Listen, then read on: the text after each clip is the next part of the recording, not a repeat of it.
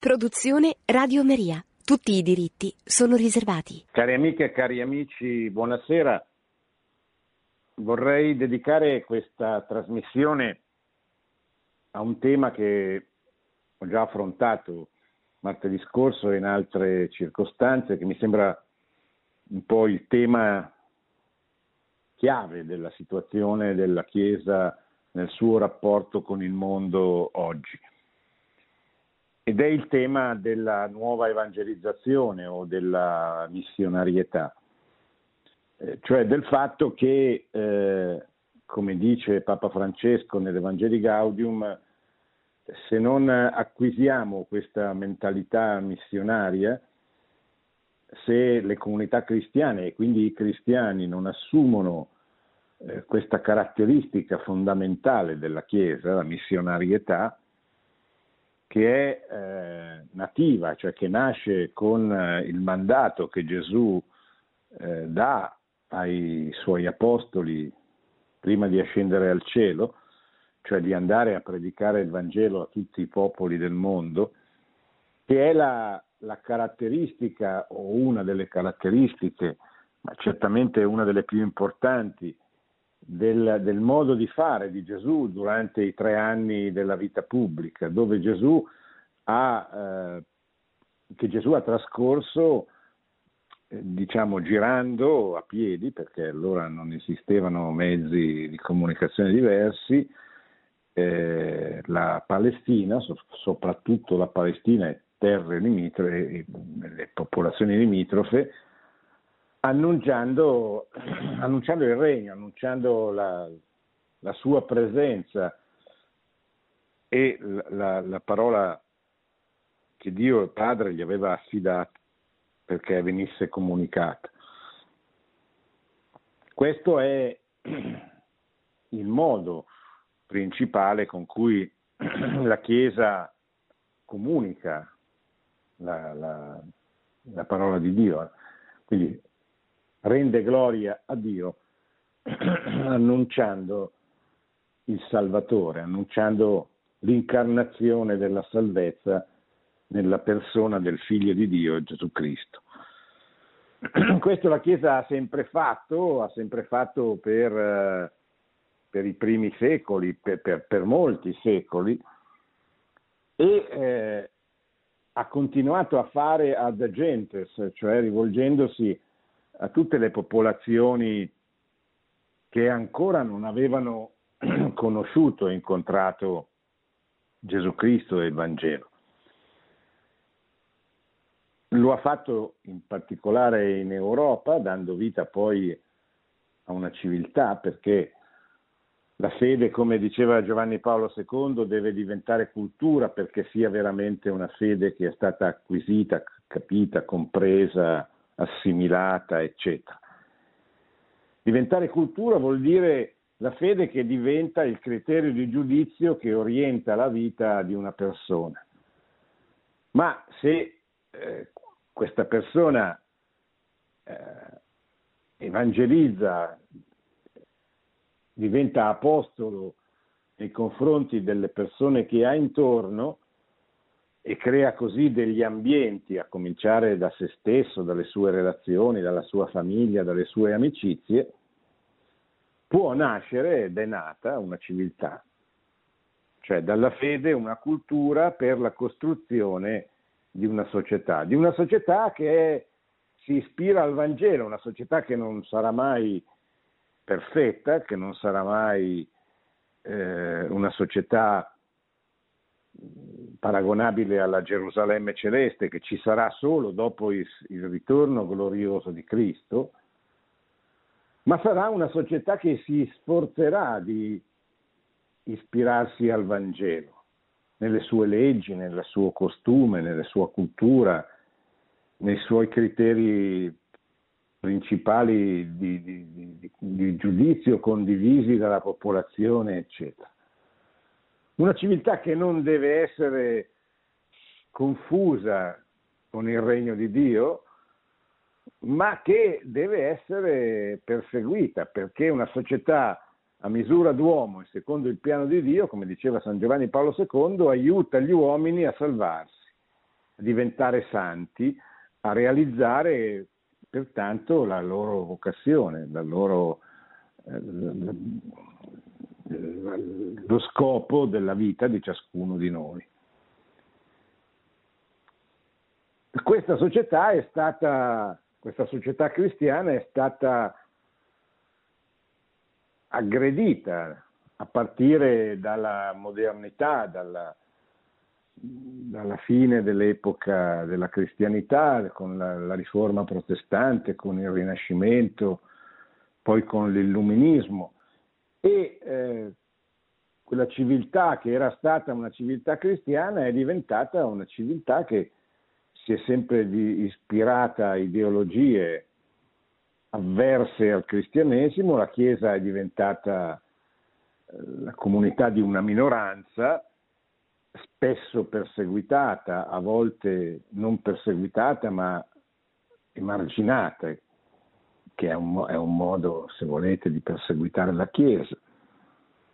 E eh, a un certo punto della storia delle, dell'Occidente eh, la Chiesa ha, ha, ha compreso, ha intuito che non era più necessario soltanto opporsi, difendersi da questo processo di scristianizzazione, difendere soprattutto il principio della libertà religiosa, cioè che la Chiesa potesse continuare ad agire e a operare liberamente all'interno di una società le cui istituzioni diventavano sempre più ostili alla Chiesa stessa.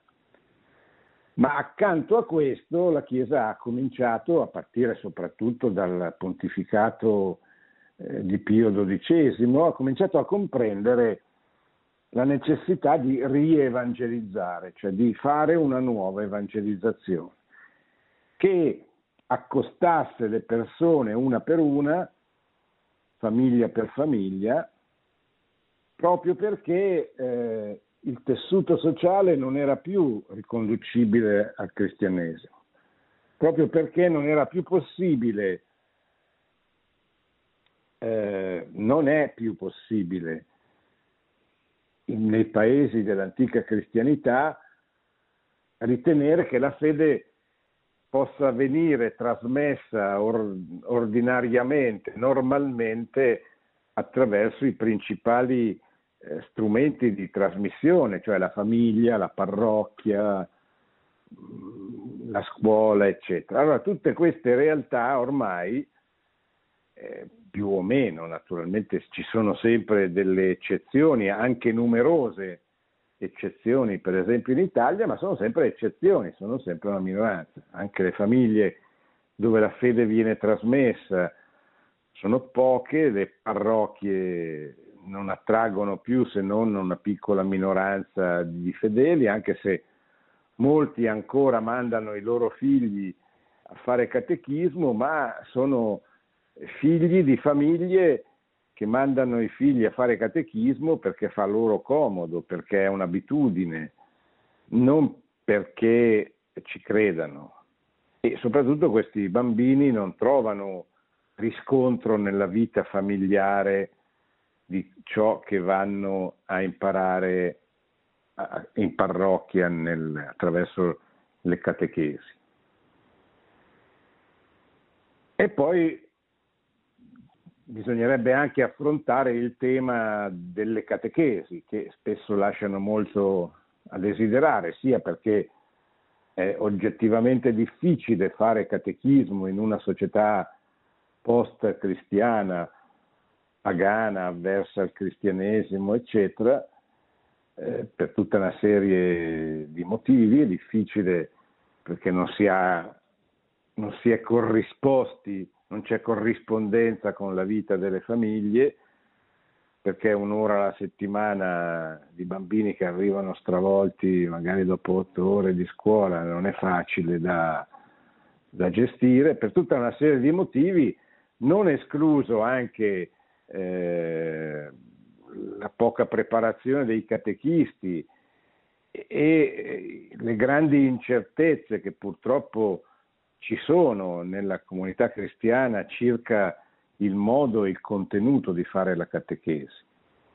Ricordo come una delle primissime encicliche di San Giovanni Paolo II, Catechesi Tradende, era, scusate, non era un'enciclica, era un'esortazione apostolica che era successiva al sinodo che il predecessore San Paolo VI aveva voluto dedicare proprio alla catechesi. Eh, da questo sinodo, dai lavori di questo sinodo nacque nel 1979, se non sbaglio, proprio all'inizio del pontificato, Catechesi Tradende, cioè questa esortazione apostolica in cui Giovanni Paolo II fa i, i, la sintesi, il sunto di, di, di, di tutti i problemi inerenti alla catechesi, ma ricorda l'indispensabilità della catechesi, soprattutto della catechesi agli adulti, perché se gli adulti non sono capaci di trasmettere la fede, non conoscono la fede che dovrebbero trasmettere, eh, difficilmente i loro figli, i loro nipoti, il tessuto sociale della società, il tessuto sociale della società riterrà, ritornerà ad essere cristiano. Quindi importantissima la catechesi per i bambini, ma ancora più importante la catechesi degli adulti perché una fede che non diventa cultura, cioè una fede che non viene compresa, che non, non, che non è conosciuta nei suoi contenuti, è una fede che non è stata accolta e soprattutto è una fede che non penetra, che non cambia la società, eccetera.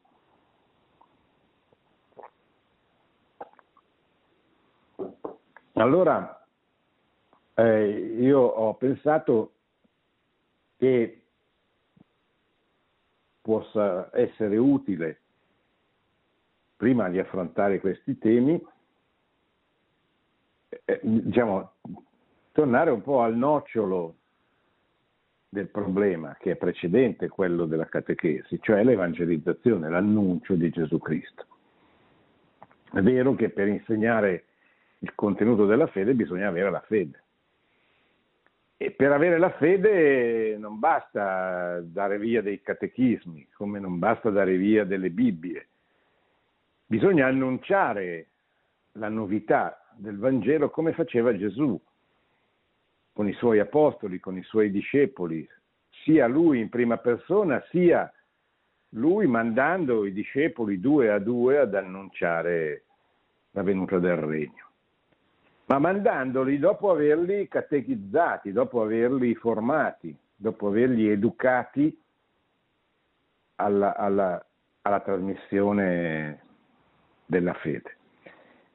E questo è quello che a partire, ripeto, dal pontificato di Pio XII, poi soprattutto con il Concilio Ecumenico Vaticano II e poi con tutti i papi successivi, è diventato il progetto della nuova evangelizzazione, cioè di, seconda, di un secondo annuncio di Gesù Cristo ai popoli che gli hanno voltato le spalle o che lo hanno dimenticato o che non lo hanno mai conosciuto perché non, non è mai stato annunciato, presentato loro, eccetera.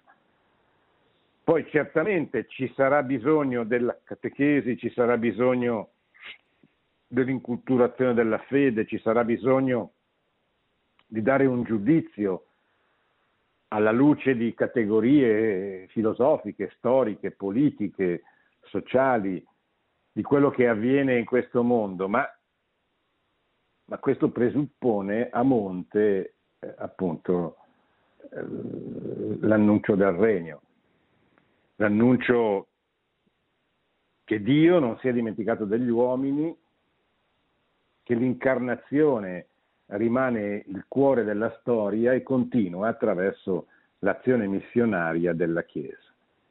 E questo progetto è diventato talmente importante nella vita della Chiesa che Benedetto XVI volle costituire il Pontificio Consiglio per la promozione della nuova evangelizzazione, che è un organismo un dicastero vaticano appunto dedicato esplicitamente alla alla nuova evangelizzazione.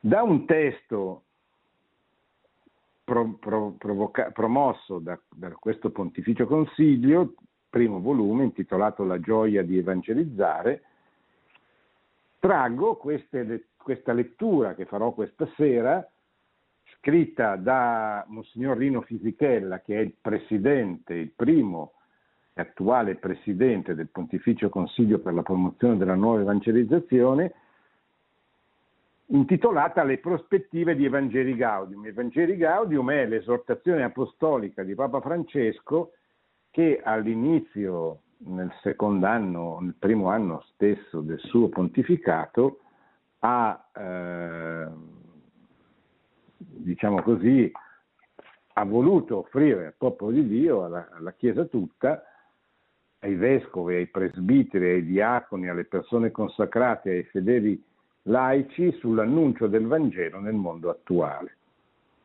È eh, un grosso documento corposo di quasi 300 pagine ed è la, il documento programmatico del pontificato di Papa Francesco, che eh, tratta tantissimi temi di diversa natura, ma eh, tutti legati, tenuti insieme da questo fil rouge, da questo filo rosso eh, che, eh, rappresentato, che è rappresentato dall'evangelizzazione.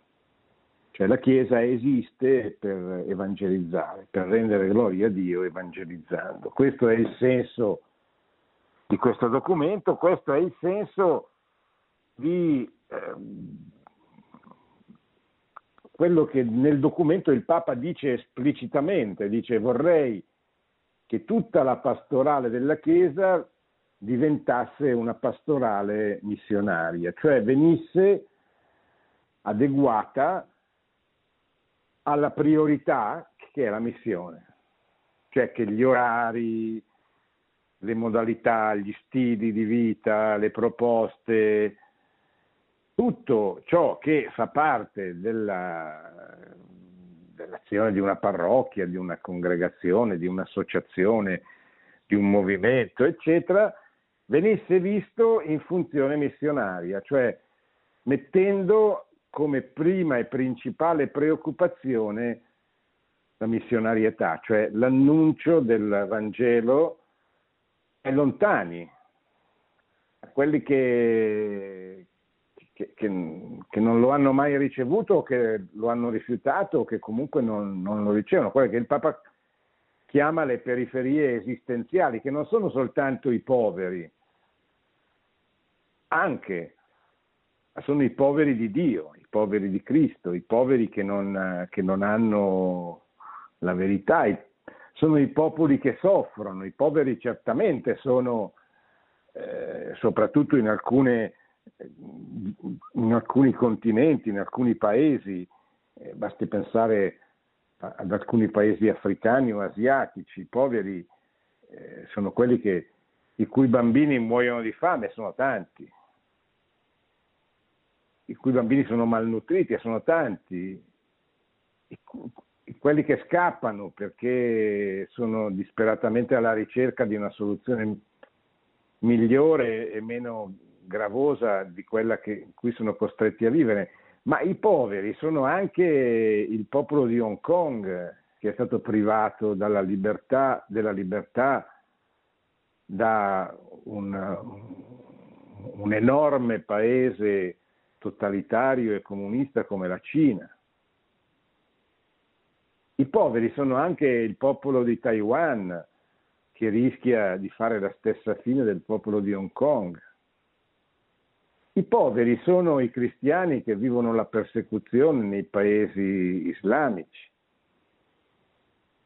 I poveri sono i bambini a cui viene impedito di nascere, i figli delle persone che divorziano, dei, dei, genitori che divorziano e che vengono abbandonati al loro destino.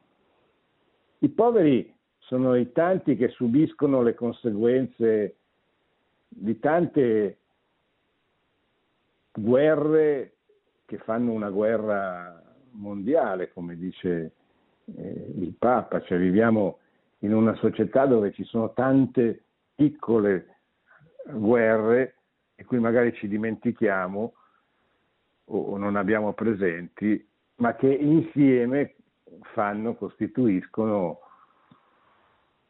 una guerra magari poco conosciuta, ma, ma, ma, che, ma, che, realmente c'è. I poveri sono i tanti che subiscono a qualsiasi livello, per diversi motivi, delle ingiustizie gravi che gravano sulla loro vita. Ecco, è a queste persone che Evangeli Gaudium si, si rivolge, affinché attraverso il loro dolore, attraverso la loro sofferenza, attraverso la loro non conoscenza, possano conoscere la verità che salva. Questo ha un, uh, un presupposto. Ho parlato di conoscenza, certo bisogna conoscere la fede una volta annunciata. Quando uno viene colpito dalla grazia di Dio e crede, attraverso questo processo misterioso per mezzo del quale la libertà dice di sì alla verità che le si propone, cioè la libertà dell'uomo dice di sì alla verità che gli si offre, dopo però è necessario che colui che ha accettato, accolto questa verità, la conosca, la studi, perché è vero che l'essere cristiano significa anzitutto eh, il seguire il Signore Gesù, l'essergli eh, fedeli, il riconoscere che Cristo è il Salvatore, il Figlio di Dio venuto al mondo per salvare ogni uomo. Ma poi il cristianesimo è anche, è anche altro, è anche un insegnamento, è anche una dottrina ed è una dottrina sociale, una dottrina politica, una dottrina economica, è una visione del mondo e va insegnata, perché il cristiano deve eh, distinguersi proprio per essere cristiano anche nelle proposte che toccano, diciamo così, eh, gli elementi umani della vita dei popoli e degli uomini. Ma un presupposto di tutto questo è la gioia. Mi direte, ma cosa c'entra la gioia? Cosa c'entra con la dottrina, con l'annuncio? C'entra molto, dice il Magistero della Chiesa.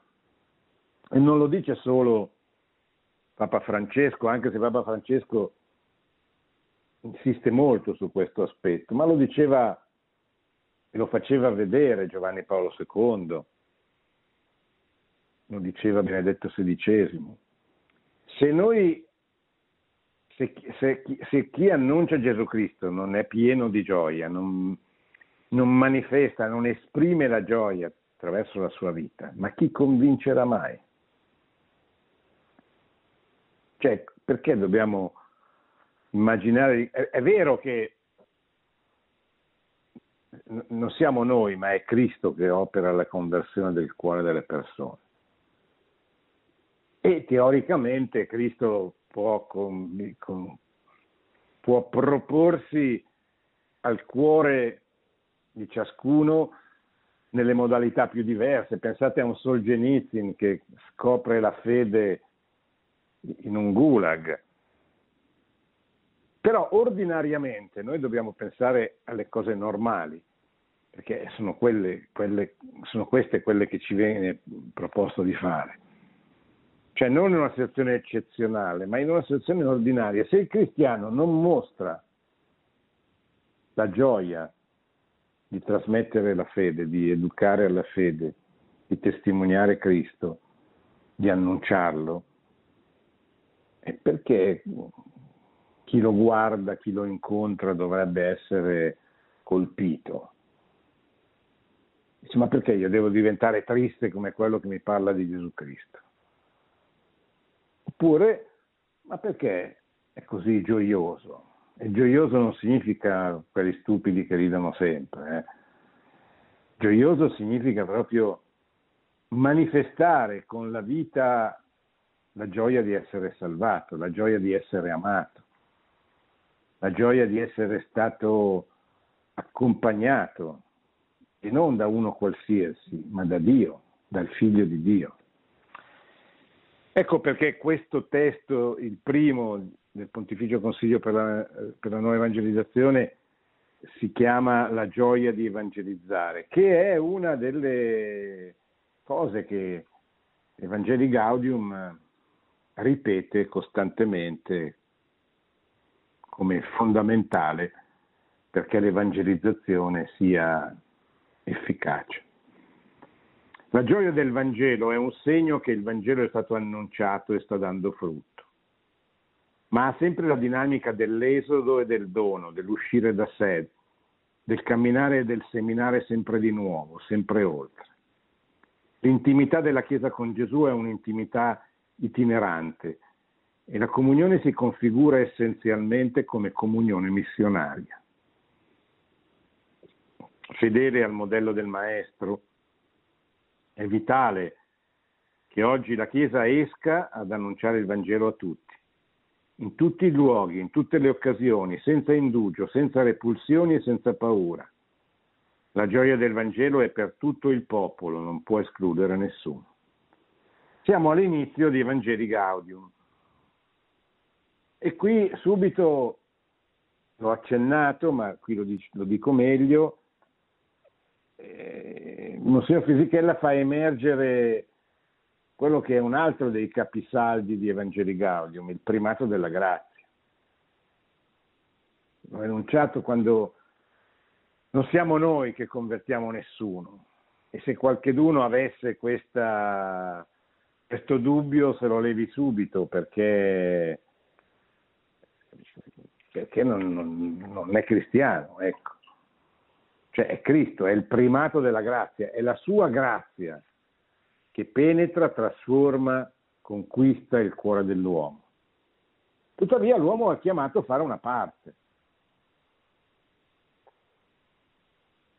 E la sua parte deve farla bene è un presupposto perché fa, che la faccia bene è che si sforzi di essere gioioso. Si sforzi perché non è che la gioia sia una cosa così che tutti i momenti, tutte le volte ci, eh, ci appare sulle labbra, nel volto automaticamente. No, la gioia spesso e volentieri è uno sforzo, è, è un abito che ciascuno deve scegliere di indossare. Perché c'è una convinzione profonda, Dio mi ha salvato, Dio mi vuole bene, Dio mi accompagna, è vero questo, è assolutamente vero. E basterebbe questo per renderci gioiosi. C'è un elemento, ma questo, questa certezza non esclude le difficoltà, le croci, le sofferenze, la malattia, la morte, le, le contraddizioni, eccetera. E spetta anche a noi fare prevalere, e non è, facile, non è facile, fare prevalere nel corso della vita le cose buone, il primato della grazia, il primato di Dio.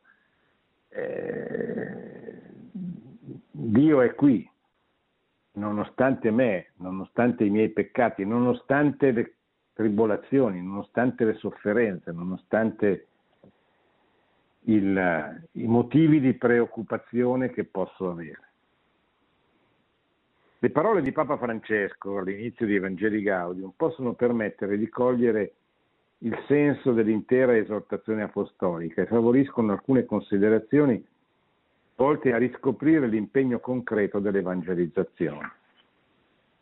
D'altronde Papa Francesco ha scritto che questo testo ha per lui un significato programmatico, perché c'è sempre un documento, di solito la prima enciclica, è un po' il programma del pontificato. In questo caso eh, non è un'enciclica, ma è l'esortazione apostolica Evangeli Gaudium che la stessa ammissione del pontefice è il programma del suo pontificato.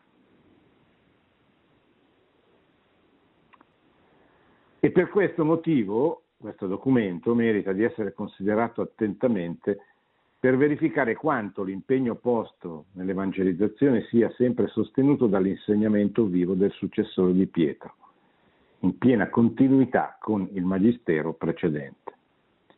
Non si può dimenticare comunque di considerare in primo piano il primato della grazia su ogni possibile iniziativa pastorale, proprio perché il Papa lo ha posto come una condizione dirimente. Primato della grazia è anche come dire, il, il primato sulle strutture, sui piani pastorali, eh, su queste continue e ripetute eh, ripetuti documenti che la Chiesa fa a livello mm, centrale, a livello episcopale, cioè ogni vescovo fa, e giustamente perché è un modo anche per comunicare con i fedeli, eccetera. Ma queste strategie pastorali, che pur sono importanti perché costringono ciascuno a mettersi lì e a, a programmare il, il, il, proprio futuro, diciamo così. Questo vale per un vescovo con la sua diocesi, vale per un padre di famiglia con la sua famiglia, vale per un'azienda, vale per un movimento, un'associazione, vale per una parrocchia, cioè vale perché eh, il soggetto faccia, faccia la sua parte, però facendo la sua parte che deve fare, sforzandosi di farla bene, deve essere comunque convinto del primato della grazia. Che gli eventuali risultati che venissero sarebbero il frutto dell'intervento di Dio, molto modestamente aiutato dal nostro piccolo contributo. Sapere che all'inizio vi è sempre l'iniziativa di Dio che compie il primo passo amando senza nostro merito, ma solo in forza del suo amore gratuito e misericordioso, permane come un principio fondamentale. Il Signore che prende l'iniziativa, che viene incontro dovunque un suo discepolo si trova e in qualunque condizione sia coinvolto, fa emergere la novità della fede cristiana. Il cammino dell'uomo verso Dio, la ricerca del trascendente, è ciò che caratterizza il fenomeno religioso la fede nel Dio che si fa uomo, tuttavia, è quanto caratterizza i credenti in Cristo Gesù, figlio di Dio nato dalla Vergine Madre per la salvezza dell'uomo. In questo senso non si può relegare in secondo ordine ciò che costituisce l'inizio dell'annuncio cristiano. Non fuggiamo, dice sempre Vangeli Gaudium, dalla risurrezione di Gesù. La sua risurrezione non è una cosa del passato, contiene una forza di vita che ha penetrato il mondo, dove sembra che tutto sia morto. Da ogni parte tornano ad apparire i germogli della risurrezione. È una forza senza uguali.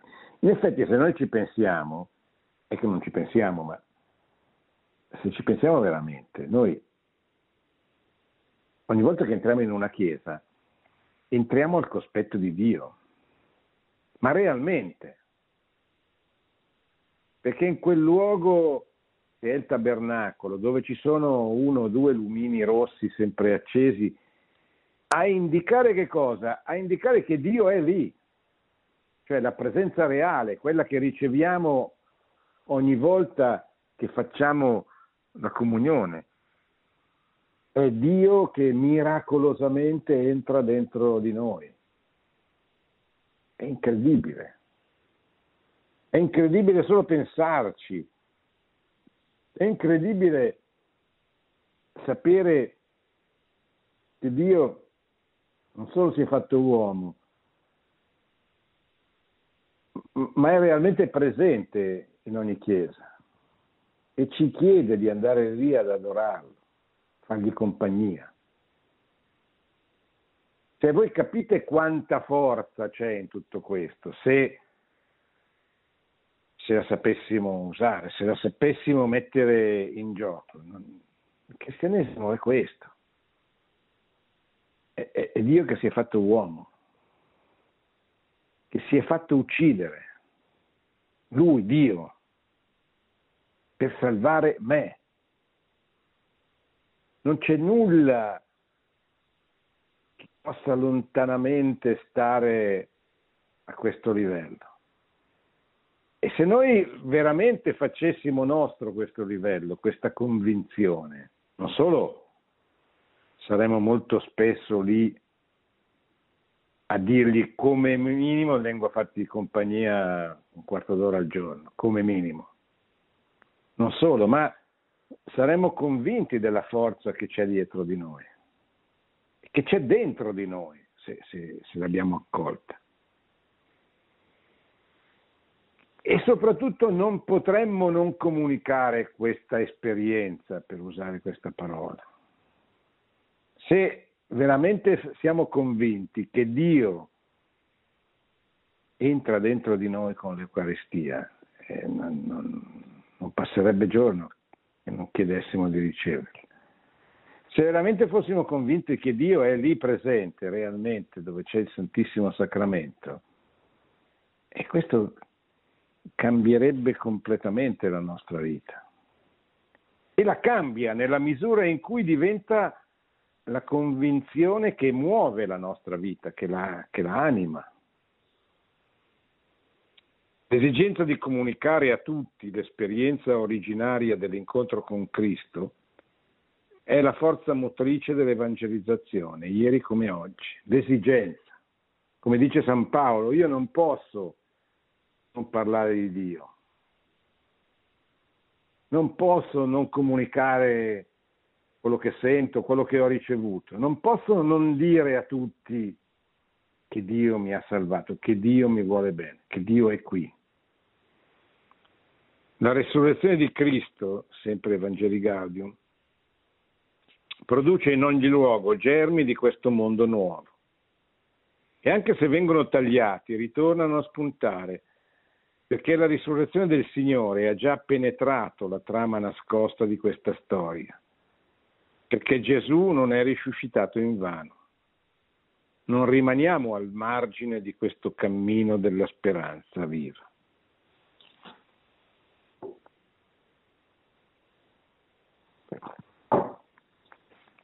Tre prospettive di impegno pastorale. L'Evangeli Gaudium presenta una ricchezza tale di contenuti e prospettive che non è possibile raccogliere in poche battute. E tuttavia quelle pagine, da quelle pagine emergono alcuni elementi propulsori che è bene ribadire perché segnano il cammino delle chiese particolari in questi anni.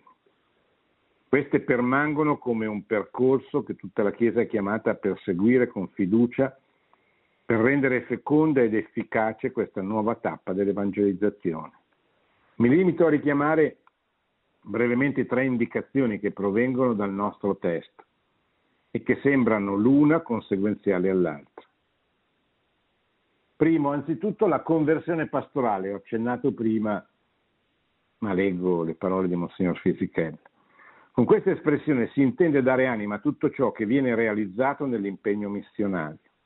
Come si sa, la conversione è in primo luogo un atto personale con il quale si prende coscienza dell'esigenza di cambiare per ritornare sulla strada maestra. Papa Francesco ha provocato a riflettere sulla nostra pastorale, che spesso manifesta i tratti della stanchezza, perché sia nuovamente intrisa di entusiasmo evangelizzatore. Sogno una scelta missionaria, dice il Papa, capace di trasformare ogni cosa, perché le consuetudini, gli stili, gli orari, il linguaggio e ogni struttura ecclesiale diventino un canale adeguato per l'evangelizzazione del mondo attuale, più che per l'autopreservazione. Cosa vuol dire? Eh, vuol dire che piuttosto che preoccuparci sempre di preservarci, di garantirci in vita, pensiamo a evangelizzare. Pensiamo ad andare a cercare quelli che, che non ci sono più, che non ci sono o che non ci sono mai stati. E così lo diceva Giovanni Paolo II, credo nella Redentoris Missio. Il primo presupposto della nuova evangelizzazione è l'autoevangelizzazione delle comunità credenti. Perché se io non sono convinto, non convincerò nessuno. Se io non sono entusiasta e non mi commuovo pensando al fatto che Dio sia fatto uomo per me, difficilmente riuscirò a convincere. Ma di più, se io non sono convinto che Dio facendosi uomo ha dato vita a un processo che ha costruito le cose più belle che ci vengono a vedere tutti, per esempio in Italia. Poi provate a togliere le chiese dell'epoca cristiana, del Medioevo, o i castelli. Chi mai più verrebbe a visitare l'Italia? Perché? Perché i giapponesi vanno al cenacolo piuttosto che agli uffizi, piuttosto che stanno una settimana a Roma, città nella quale ogni dieci metri c'è qualche cosa che ricorda un capolavoro o una cosa bellissima, eccetera. Perché, stato, perché la fede è diventata cultura e ha costruito una civiltà cristiana. Provate a guardarla una cattedrale ma chi se non uomini di fede avrebbero potuto costruire una cosa così bella, così meravigliosa? Pensate al Duomo di Orvieto, alle cattedrali di Chartres, al Duomo di Milano, ma pensate anche alle chiese più recenti, le chiese barocche o quelle più lontane, le chiese romaniche alla loro straordinaria bellezza nella semplicità, tra virgolette, se confrontate con una chiesa barocca o una chiesa anche gotica che è più elaborata. Tutti questi stili straordinari, questi artisti che sono vivi da un certo punto di vista con, attraverso le loro opere tutti frutti del cristianesimo, perché le grandi opere d'arte, non tutte, ma certamente la stragrande maggioranza, raffigurano la storia della salvezza, episodi della storia della salvezza, episodi della, della vita cristiana. Pensate, non so, Caravaggio, Raffaello, Giotto. È la fede che è diventata cultura, che ha animato una società, un corpo sociale, eccetera.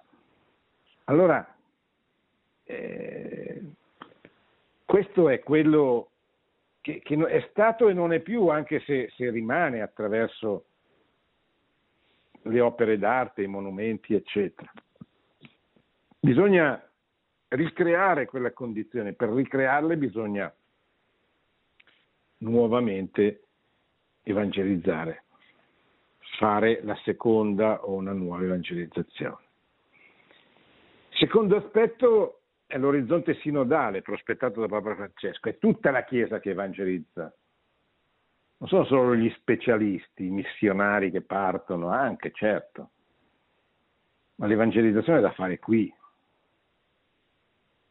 E i laici hanno una funzione importantissima, sia perché attraverso le associazioni, i movimenti penetrano fanno quello che veniva chiamato l'apostolato d'ambiente, cioè vanno negli ambienti secolarizzati dove si lavora e testimoniano la fede dentro un ambiente ostile, in partibus infidelium, dove ci sono gli infedeli. Non sono i cattivi, eh, sono quelli che non hanno la fede per diversi motivi.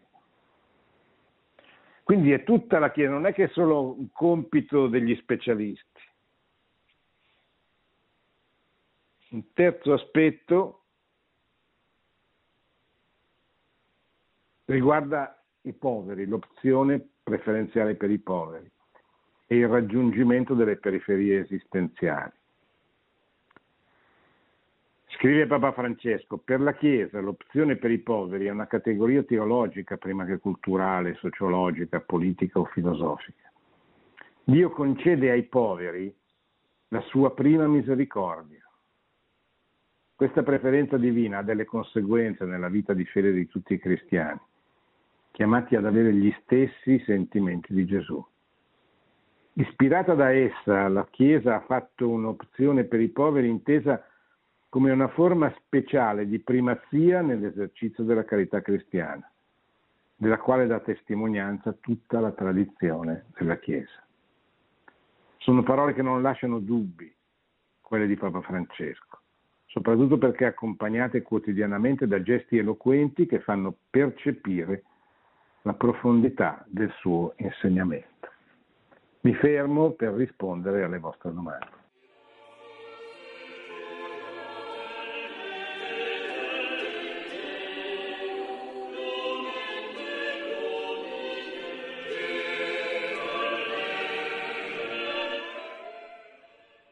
Pronto? Eh, pronto, buonasera. Eh, mi chiamo Giovanni, chiamo da Verona. Eh, intanto grazie per la sì. bellissima esposizione di questa sera, come sempre. volevo toccare tre punti che lei aveva appunto toccato durante tutta la sua esposizione, li intitolerei così. Il primo sarebbe catechizzare gli adulti, il secondo gioia e serenità, il terzo conversione e salvezza. Il primo punto, catechizzare gli adulti, volevo riflettere su un aspetto che ho, vissuto anche dal vivo, ossia che nelle chiese tante volte ci sono tante belle iniziative, concerti, eh, cinema, spiegazioni anche di certe preghiere molto interessanti tipo il Magnifica o il Padre Nostro e cose e quant'altro, però mancano tante volte, anzi mancano in maniera molto sostanziosa percorsi proprio di, eh, di, di catechizzazione allora una, una, proposta potrebbe essere quella che magari anche gli stessi neocatecumenali che sono molto ferrati sotto questo punto di vista, visto che si parla anche di una chiesa in uscita, potrebbero proprio anche proporsi nelle parrocchie per catechizzare, per proporre delle catechesi che durino anche un anno intero. Il secondo punto, quello della gioia e serenità, che era molto interessante, e io penso sempre che la gioia sia figlia della serenità, perché senza serenità non può esserci gioia e ovviamente la serenità sappiamo dove debba attingere, ossia proprio dalla conversione innanzitutto da Gesù. E poi in ultimo eh, il fatto della, eh, della, salvezza, è vero che il cristiano non salva nessuno, perché è Gesù che salva, però è anche vero quello che disse il Papa proprio penso all'inizio del suo pontificato, che disse eh, che il cristiano è responsabile della salvezza dell'universo, quindi la responsabilità insieme a quella di tutti i fratelli per il prossimo. Sì, ma io sono d'accordo, le faccia al suo parroco queste proposte o a chi ritiene, perché spesso i parroci, i preti sono timorosi, preoccupati, non si sentono, hanno paura. E, e spesso hanno subito anche cioè, è indubbio che negli ultimi decenni c'è stata una, come dire, una, una, una critica della dottrina e quindi della catechesi. Forse perché fino a 50 anni fa la dottrina era eh, sopravvalutata, cioè sembrava che fosse l'unica cosa e si dava poca importanza alla vita, cioè alla testimonianza. Ma le due cose non possono stare divise, perché una testimonianza a cui non segue una catechesi, un una dottrina, una conoscenza della dottrina, una, è così, è una cosa un po' aerea, campata per aria, è quella fede che non diventa cultura, che denunciava Giovanni Paolo II, una cosa che non, che non è stata veramente capita. Quindi la catechesi consiste essenzialmente nella trasmissione della dottrina della Chiesa, che non è una dottrina ma ha una dottrina. Ed è importantissimo che la gente la conosca, non solo i preti non solo i religiosi, ma anche i laici, perché se no eh, comunichiamo, sì, comunichiamo una vita che è importante con la nostra testimonianza, che, che è decisiva certamente, soprattutto cronologicamente, viene prima. Eh, però, eh, però è, è, una parte che se, se poi non non, a, non va a concludersi, a concludersi, non va a continuare con un insegnamento, rischia di diventare qualche cosa che appunto rimane a mezz'aria, non, si, non prende corpo, non si incarna. Ecco, non dimentichiamoci mai che la nostra è la religione dell'incarnazione e incarnandosi Dio ha voluto insegnarci qualche cosa, non solo l'importanza, la bellezza, la valorizzazione del corpo, della materia, eccetera, ma anche proprio la concretezza del, dell'essere cristiano, che comporta fare delle cose, comportarsi in un certo modo, prendere delle decisioni in, un certa, in, un cer- in una certa direzione, assumere determinati atteggiamenti, comportamenti, eccetera. Eh, gioia, frutto della serenità, certamente, la responsabilità del cristiano, sicuramente. Ecco perché dico, eh, i, i preti tante volte sono spaventati, aiutateli, fate loro delle proposte, parlate, chiedete che si parli, che si affrontino certi temi, anche concreti. Cioè il, il giudizio cristiano deve emergere sulle situazioni concrete che riguardano la vita degli uomini di oggi. Se no non è cristianesimo, è una cosa così, un po' che, è, la riduzione del cristianesimo ad andare a messa la domenica, a degli episodi, ma non è questo il cristianesimo. Pronto? Eh, buonasera, sono Giulia, chiamo da Roma. Eh, in parte lei ha già risposto a, mm, a, a quello, alle considerazioni che, che, ho fatto, alle constatazioni. E volevo aggiungere comunque che mh, mm, io noto uno, una certa stanchezza de, da parte de, del clero, dei sacerdoti. E, mh, mm, sì, al, ho, avuto la grazia e la fortuna comunque sempre di, di incontrare dei, dei sacerdoti eh, orientati veramente eh, a, a, quella che è mh, eh, la giusta direzione, diciamo. Però sono intimiditi, sono spaventati o dalle volte le, delle ingerenze che ci sono nell'ambito nell'ambito delle parrocchie da parte anche di noi donne a volte che sgomitiamo un po' così e allora loro fanno un passo indietro per, nell'accoglienza anche di nuovi parrocchiani per esempio. E, ehm, e, poi non c'è quell'entusiasmo che io guardi, eh, io ascolto Radio Maria da, credo dagli inizi, eh, ma per me è diventata come è pane quotidiano e l'ascolto anche di notte perché vivo sola e, e le catechesi di, di Padre Livio e di altri sacerdoti sono qualcosa di, di, straordinario che però purtroppo non si riscontra nella realtà di tutti i giorni. Sì, e anche qui eh, la stanchezza eh, sicuramente è, è la malattia dell'Apostolo. Cioè se noi leggiamo la vita di Gesù vediamo come anche nei soli tre anni della vita pubblica, poi gli apostoli si stancavano, perché l'apostolato è faticoso, comporta, non è solo un problema fisico e non è tanto una stanchezza fisica, è la stanchezza che deriva dal non vedere i risultati, dai fallimenti, dalle contraddizioni, dalle incomprensioni soprattutto. Dal fatto che spesso Dio non ti fa vedere eh, la bellezza dell'apostolato che stai facendo e quindi ti, ti lascia nell'aridità.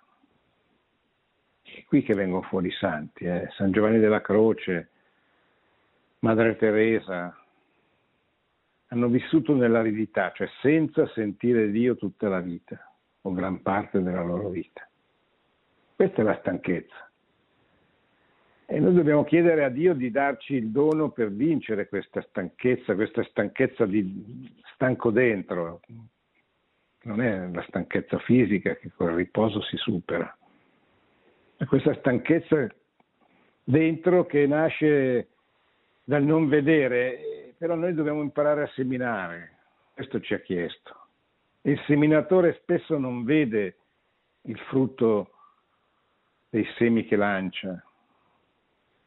Eh, anche la sofferenza, anche le delusioni provocano stanchezza. Per questo dico, eh, state vicini e state vicini fra di, fra di voi, cioè create delle comunità, degli ambienti, perché da soli non, ci si può fa, non ce la si può fare. Anche per essere credibili, per attirare persone. Quando si dice il cristianesimo non, non, non si incrementa col proselitismo ma con l'attrazione. È verissimo, cioè noi non dobbiamo andare a, a offrire strane cose perché la gente si battezzi o diventi cristiana. Dobbiamo attrarre e per attrarre dobbiamo anche creare degli ambienti attraenti, cioè delle comunità dove si vive la gioia, si smette di litigare, si smette di avere rancore gli uni verso gli altri, di lamentarsi sempre perché il Papa non fa questo, il Vescovo non fa quest'altro, il parroco non è come io vorrei che fosse. Ma chi mai entrerà in una comunità del genere? Noi dobbiamo, senza far finta di non vedere, perché purtroppo siamo uomini e l'umanità è fatta di tante cose misere e minime. Dobbiamo sforzarci di, di, di imporre la gioia nelle nostre relazioni, nelle nostre comunità, se no non saremo attraenti per nessuno. Pronto? Sì, pronto? Sì, prego. Sì, buonasera, sono Emilio da Bergamo. Io vorrei focalizzare sì. un attimino la, mm, sul suo discorso della seconda eva, eva, evangelizzazione. Cioè, perché sì. questo qua secondo me è proprio il punto, è proprio il punto da... Perché in una società variegata come quella di oggi, dove ci sono mh, mm, tantissimi modi di pensare, tantissimi modi di, di vedere la vita, di vedere la, la spiritualità, eccetera, cioè, secondo me è una sfida molto ardita, diciamo, la seconda evangelizzazione, perché se noi partiamo, ok, dopo, eh, mi scusi ma sono un po' agitato, se partiamo dopo... Tranquillo. Dopo, dopo naturalmente gli apostoli, eccetera, eccetera, quello che è venuto dopo era un po' l'inizio, era un po' l'entusiasmo, era un po' eh, cioè, cioè, la cultura si è creata, come sentivo la sua, la sua catechesi, si è, si è, creata dall'inizio e quindi c'era tutto quell'entusiasmo che ha portato fino a, a diciamo, la generazione dei miei nonni, diciamo, barra i miei genitori a 50 anni, ma oggi come sì. oggi è, è cambiato completamente tutto. Io capisco i, il clero, i parroci che sono un po' anche loro confusi. Ho visto una messa alla televisione domenica perché non sono riuscito, mi sono collegato e così su, su. E ho visto il, c'era un simpaticissimo prete che diceva messa e quando è finita la la, la, l'omelia ha detto ok ci vediamo alla prossima puntata. E ehm, c'era molto diciamo allegro e poi diceva adesso io vado in ferie, vi raccomando parrocchiani, non bruciatemi la chiesa, non, non, non combinatemi niente di grave, che io vado e vado per voi, eh, vado per voi in ferie, non vado per me stesso. Cioè, era un po' sarcastico, diciamo, no? Io ho detto mentre la vedevo, pensa che simpatico che è quel, quel, quel, quel, quel parroco qua, eccetera, eccetera. Ecco, secondo me la seconda evangelizzazione secondo il mio umile parere, partendo dal presupposto che la società è completamente diversa dalla società eh, eh, contadina, diciamo, che eh, si andava a dire attenzione che se, non, se fai l'amore senza far figli vai all'inferno, oggi non si può più evangelizzare in quel modo lì, eh, il medioevo ormai è passato, è stato bello, è stato brutto, secondo me è una sfida, una sfida diciamo, per la Chiesa veramente eh, forte perché visto da un, da un, un personaggio di strada, una, un qualsiasi uomo di strada eh, che si va a pronunciare il nome di Gesù e far conoscere Gesù, eh, secondo me bisogna trovare le situazioni giuste. Io sto leggendo dei libri di filosofia dove parlano, non parlano di Gesù diretto, ma parlano dell'anima e secondo me lì si può arrivare in un modo non diritto, ma eh, circonnavigando la situazione per poi arrivare proprio a, alla verità, a Gesù, eccetera, eccetera. Certo, certo. Ah, sicuramente già per esempio la filosofia è un coagulo enorme perché permette di affrontare certe tematiche che portano inevitabilmente poi all'incarnazione del verbo. Eh, il verbo, eh, la parola di Dio che si fa carne, è qualcosa a cui attraverso la filosofia si può arrivare non a spiegare, però a intuire, ecco. Platone, per esempio, aveva intuito eh, certe caratteristiche che il Salvatore, che Gesù poi assumerà. Intuito, certo, non è che si può immaginare che senza il dono della fede si possa capire, eh, si possano capire i dogmi, i contenuti della fede. Eh, certamente è una grande sfida, è una grande sfida anche perché purtroppo la grande maggioranza delle persone non parla, non si occupa di filosofia e quindi bisogna trovare delle strade per aiutarli ad arrivare alla fede che sono diverse. Ma sicuramente è la sfida del nostro tempo. Cioè, nel nostro tempo bisogna essere così attrattivi nella vita e anche nell'insegnamento da rendere veramente attraente il cristianesimo e quindi sperare attraverso questa attrazione di ripetere quello che fecero i nostri, i nostri nonni cristiani, i nostri avi nel V secolo, nel IV secolo, fin su su fino all'alto medioevo, eccetera. Attirarono perché quando finiscono le persecuzioni nel 312 con l'editto di Milano, eh, i cristiani, dicono gli studiosi, erano tra il 7 e il 10% della popolazione. Come ha fatto il mondo europeo a diventare cristiano? E questa piccola minoranza è stata capace di attrarre alla fede. Ecco quello che dobbiamo fare. Bene, siamo arrivati al termine. Grazie, buonanotte, buona settimana a tutti. Abbiamo parlato della gioia di evangelizzare attraverso un testo di Monsignor Rino Fisichella, presidente del Pontificio Consiglio per la promozione della nuova evangelizzazione. Buonanotte buona settimana. Produzione Radio Maria. Tutti i diritti sono riservati.